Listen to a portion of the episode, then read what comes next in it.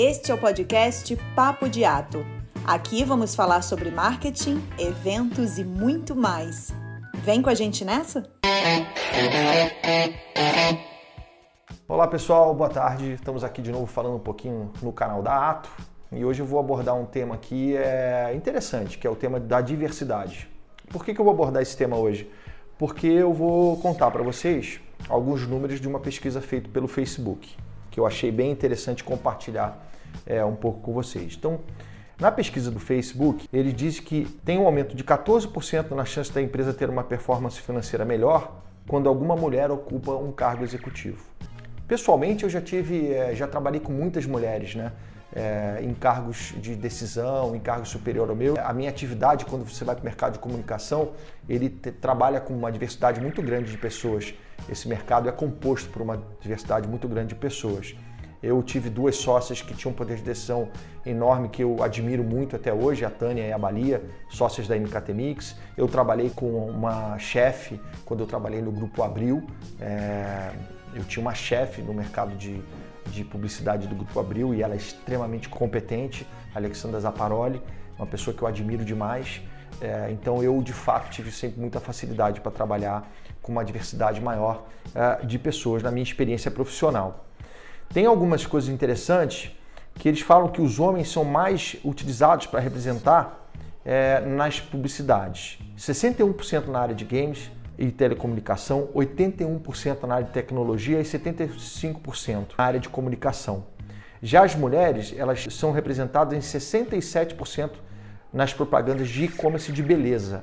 E na questão racial, 52% das representações são brancas, são pessoas brancas e apenas 1% dos corpos são de pessoas gordas. No Brasil, 21% dos comerciais as mulheres são protagonistas. Em 65% delas elas não se identificam com a forma como elas são representadas. Esses são alguns números levantados por uma pesquisa feita pelo Facebook há pouco tempo atrás.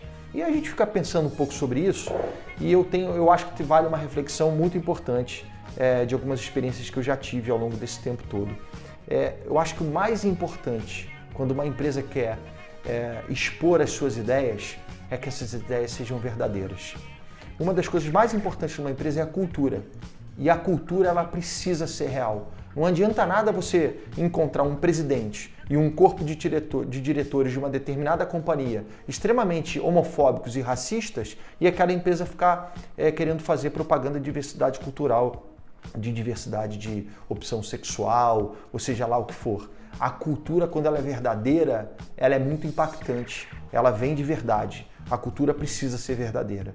Então as pessoas precisam de fato parar para pensar e de mudar alguns conceitos quando elas não tiverem facilidade de lidar com a questão da diversidade. Tem uma empresa que eu admiro muito é, no mercado hoje, eu tive a oportunidade de conhecer os sócios, que é a Reserva eu acredito que a reserva tem um diferencial muito grande na parte de implementação de cultura.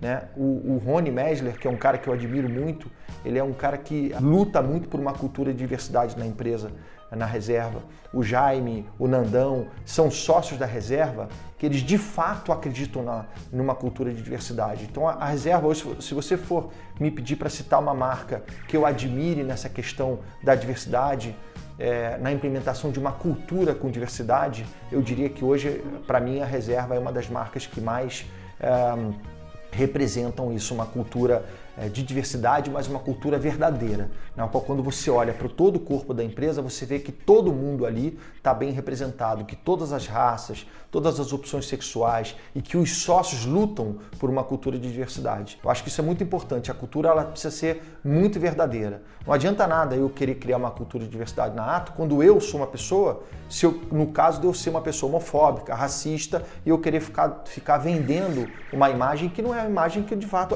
acredito. Né? Então é muito importante que a cultura da empresa seja uma cultura verdadeira. E essa pesquisa do Facebook ela vem trazer para a gente alguns insights, é, corroborar na verdade, isso já está sendo falado há muito tempo, mas que a gente precisa olhar com um pouco mais de carinho para essa questão. Né? Por que, que quando a gente quer falar de uma pessoa pobre, a gente normalmente se, é, liga ela a uma pessoa preta? Por que, que quando a gente quer falar de um advogado de sucesso, a gente nunca imagina que uma pessoa preta pode exercer aquela função numa determinada propaganda. Não só pode, como deve. Porque quando a gente está criando uma criança é, nesse mundo todo, essa criança precisa entender que aquilo é absolutamente natural. Né?